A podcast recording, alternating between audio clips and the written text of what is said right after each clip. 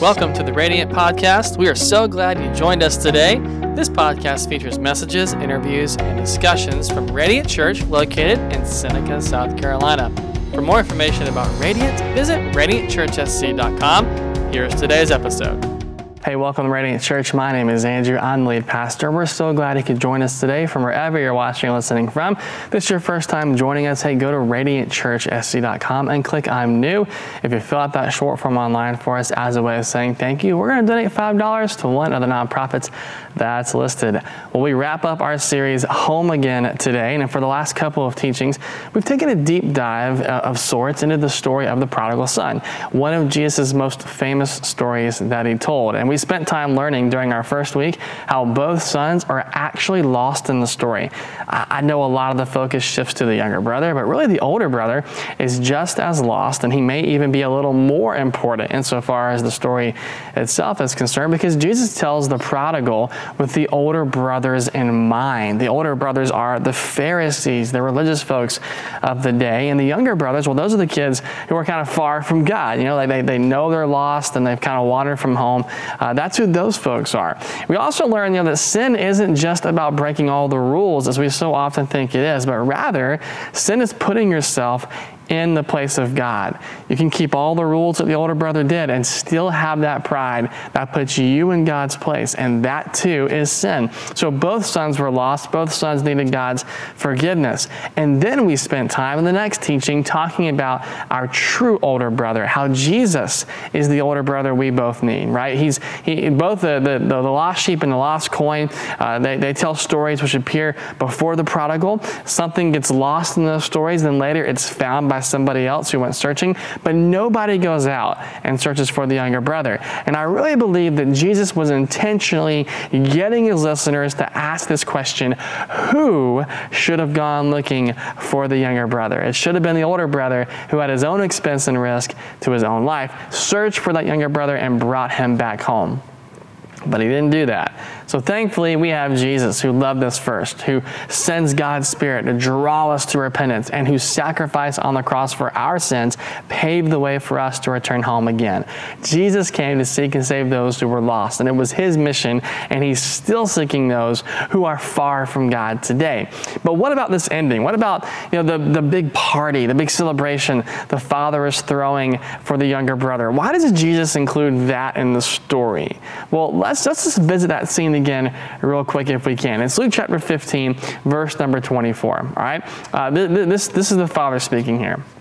He says, We must celebrate with a feast, for this son of mine was dead, and now he's returned to life. He was lost, but now he's found. And so the party began. Meanwhile, the older brother was in the fields working, and when he returned home, he heard music and dancing, and he asked one of the servants what was going on.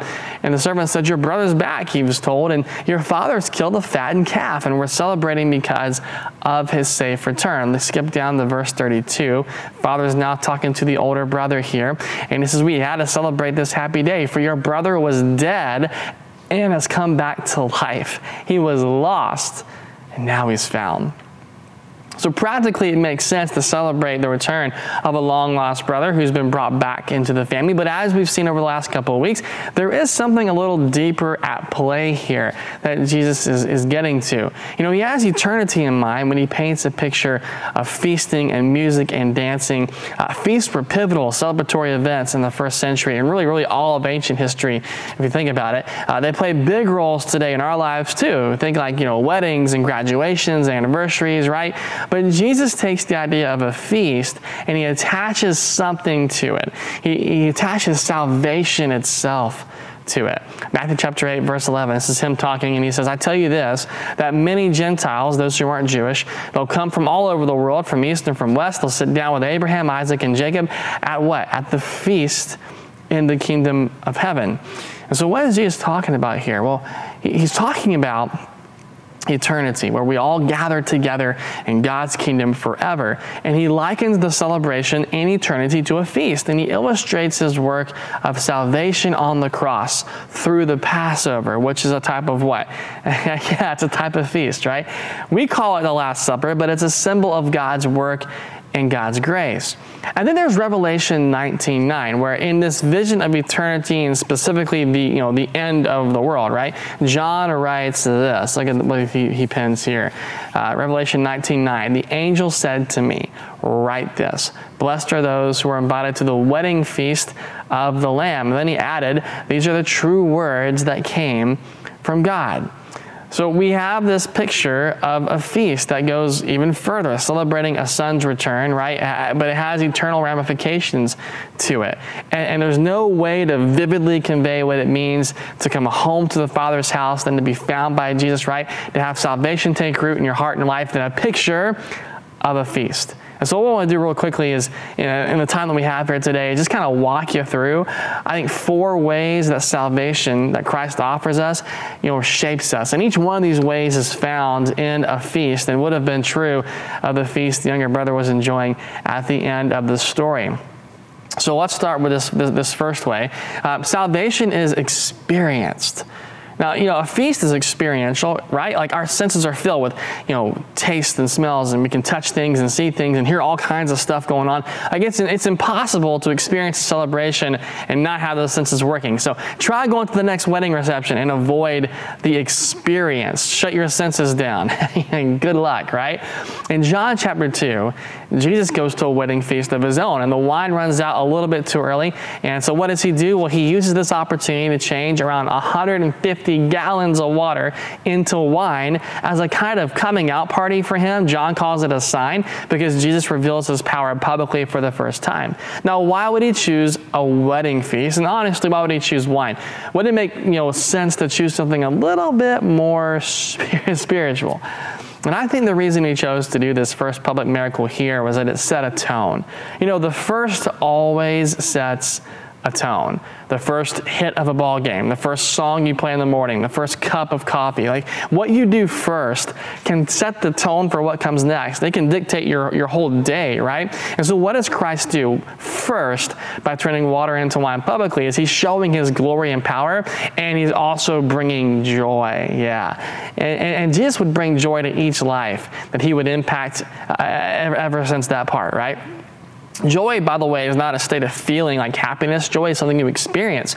And when Christ took our place on the cross and died for our sins, he rendered us innocent in a legal sense, like we're no longer found guilty of our wrongs, but he also gave us something to experience. You experience salvation, you experience joy, you experience a changed life, you experience Jesus. The Bible says things like, you know, taste and see that the Lord is good for a reason. Jonathan Edwards, you know, he, he wants to remark this the difference between believing God is gracious and tasting God is gracious is as different as having a rational belief that honey is sweet and having the actual sense of its sweetness. So I, I, can know that God is good. I, I, can know that God is gracious. I can know that God is forgiving. I can give you all the different rational and logical explanations as to why I believe that. But you know what trumps all of that?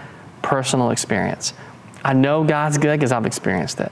I know God is gracious because I've experienced it. I know He's forgiving because I've experienced it. And, and, and what you experience, it cannot be taken away from you.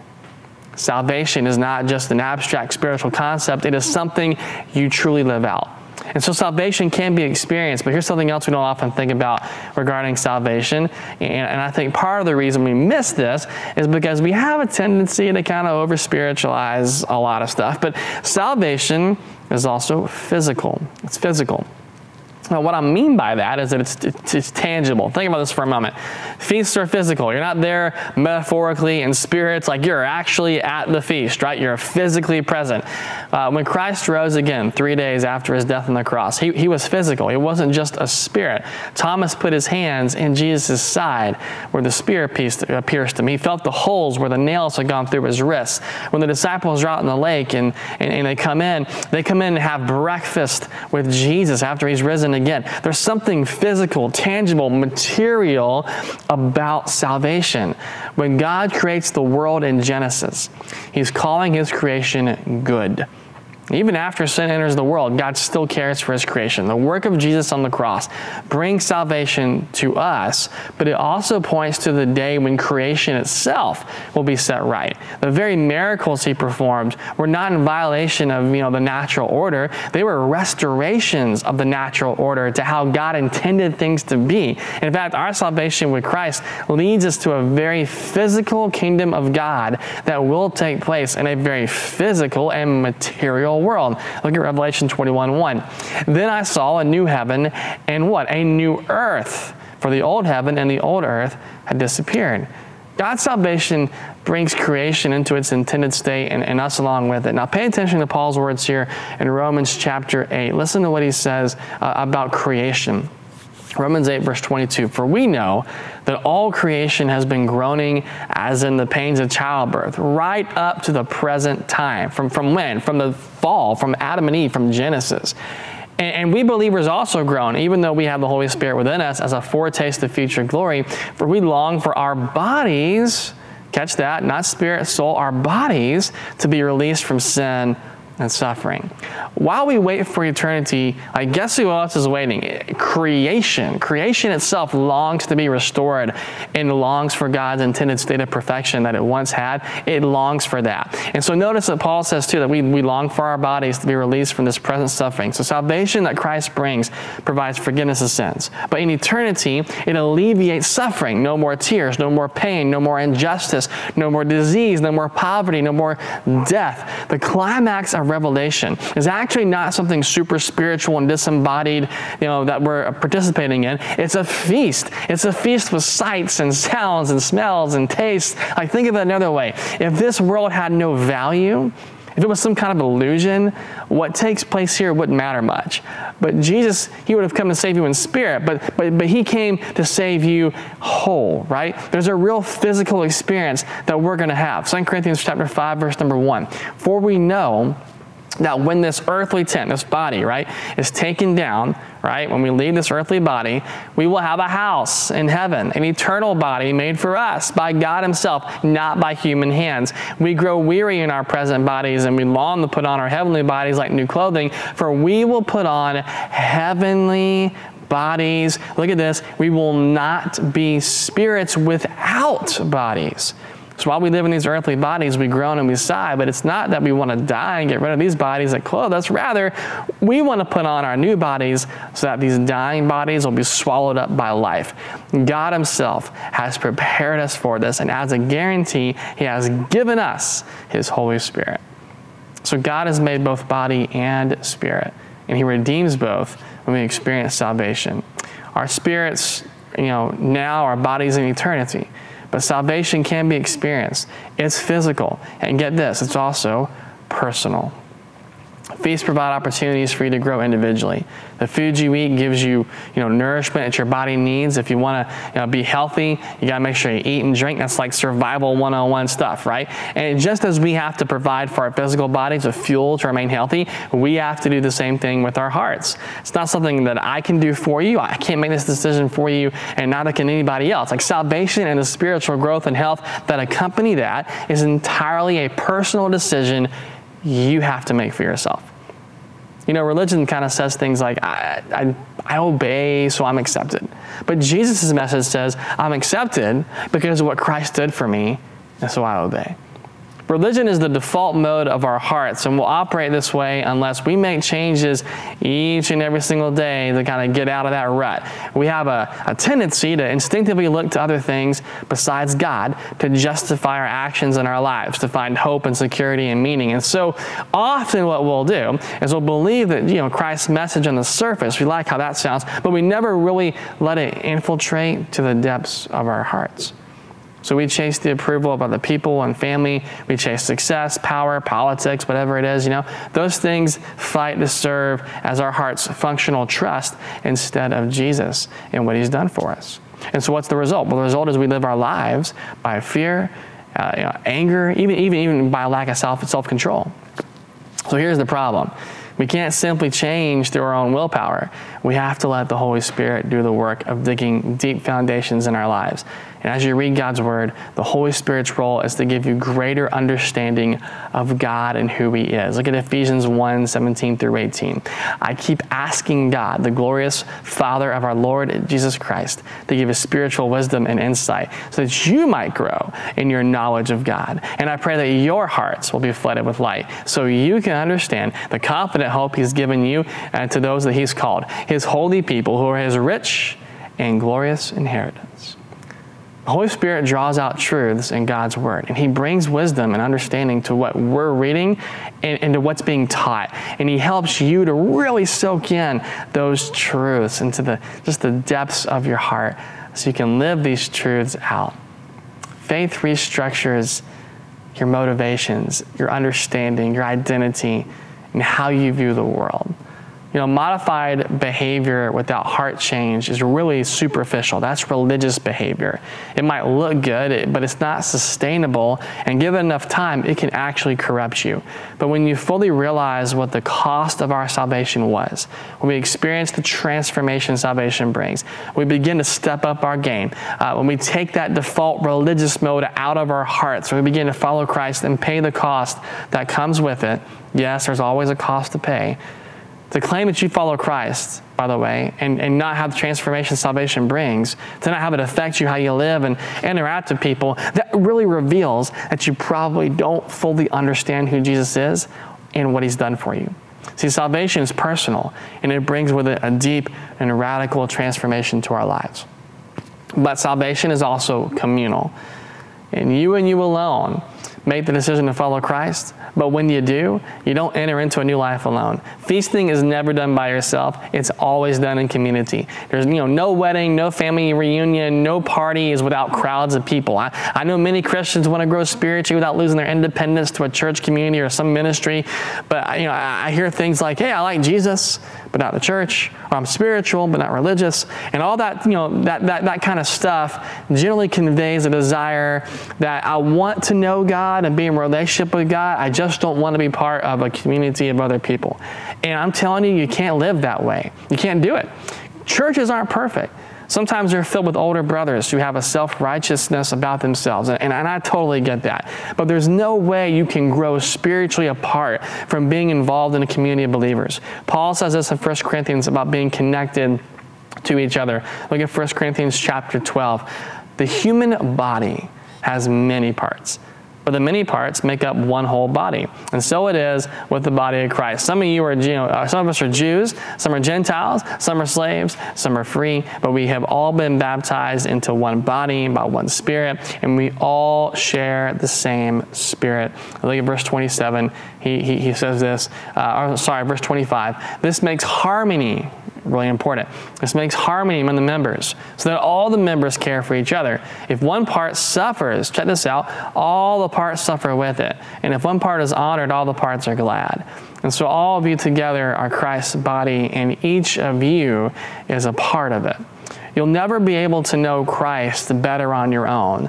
You have to be deeply com- connected and engaged in a church community where you can live out your gifts, build relationships, and connect with people that provide love and accountability. Only by being connected with the body of Christ, filled with others who are wanting to resemble and serve and love like Jesus, will you be able to grow effectively more like Him.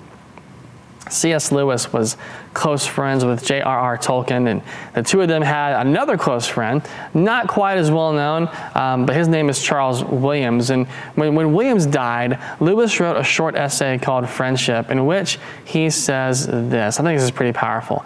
He says, In each of my friends, there is something that only some other friend can fully bring out by myself, I'm not large enough to call the whole man into activity. I, I want other lights than my own to show all of his facets.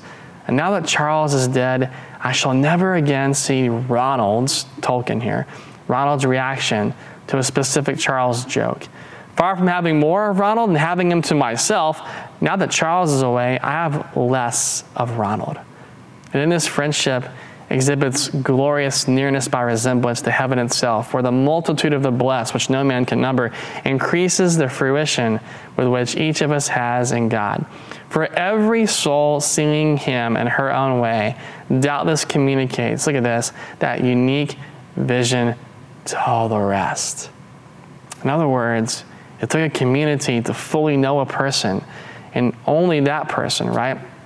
But, but I mean, but not only that person, but also to see the glimpses into who God is. So you and I, we have to get to know each other. Salvation wasn't meant to be a solo experience; it was meant to be experienced together with other people as well and, and, then we can see more of who God is when we're together. At the start of this teaching series, we talked about how both sons were lost. We talked about the division between the older and younger brother. We talked about how the younger brother is wild, the older brother is kind of moral and pious. He's a good, obedient son. And most of us, you know, we're, we're really kind of one or the other. Um, we're a mix, although some of us kind of go to the extremes, and we're all older brother, all, all younger brother, right? Um, but the fact is this, and, and, and, and, the fact is that Christ makes a, a pretty powerful statement here in John chapter 6. He just fed thousands of people. He sends his disciples across the lake. He walks in the water. They get to the other side to find really the same crowd that had gathered the previous day. And he, and he tells them in John 6, verse 35, he says, I am the bread of life. And so whoever comes to me will never be hungry again. And whoever believes in me will never be thirsty. The younger brothers who are far from God, they're living their lives trying to find their way, trying to find their purpose and their meaning. They don't want someone telling them how to live, they'll discover it for themselves. The older brothers are good, respectable even. They're obedient, very spiritual in a lot of cases, but they're also really empty.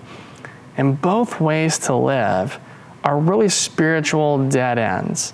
But Jesus' statement reveals the way to salvation and all it encompasses that we talked about here today. It's actually through Him. To live a life that's been marked by the transformation that His salvation brings will lead us to the ultimate feast at the end of history itself. And this wedding feast is something we'll experience. It will reveal our new physical bodies and restore the created order. It will celebrate our personal decisions to follow Christ and do so with massive numbers of people who are part of this community in God's kingdom with us. If you're tired of wandering, if you're lost and you feel a heavy burden today, there's a way home again.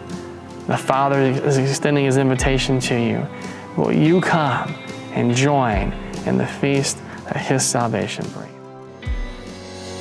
Thanks for listening. If you have any questions or would like to reach out to us, you can do so by emailing us at media at radiantchurchsc.com or visit one of our social accounts on Facebook, Instagram, or YouTube. If you like what you heard today, subscribe to our podcast so you don't miss any future episodes and give us a five star rating on the podcast platform that you listen to. We hope you have an amazing rest of your day.